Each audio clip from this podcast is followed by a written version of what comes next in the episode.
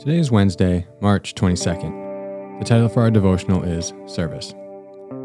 We talked about service at length in the middle of the campaign after our Serve Sunday, but here I'd like to briefly bring it up again. Serving one another is the Jesus way of leadership and greatness in the kingdom of God.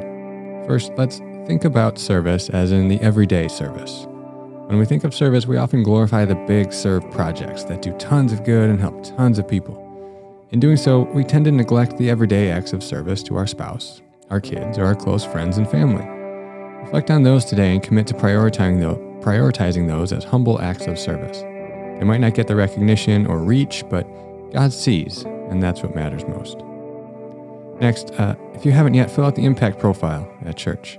I'll put a link to it in the uh, devotional page so you can navigate over there and fill that out.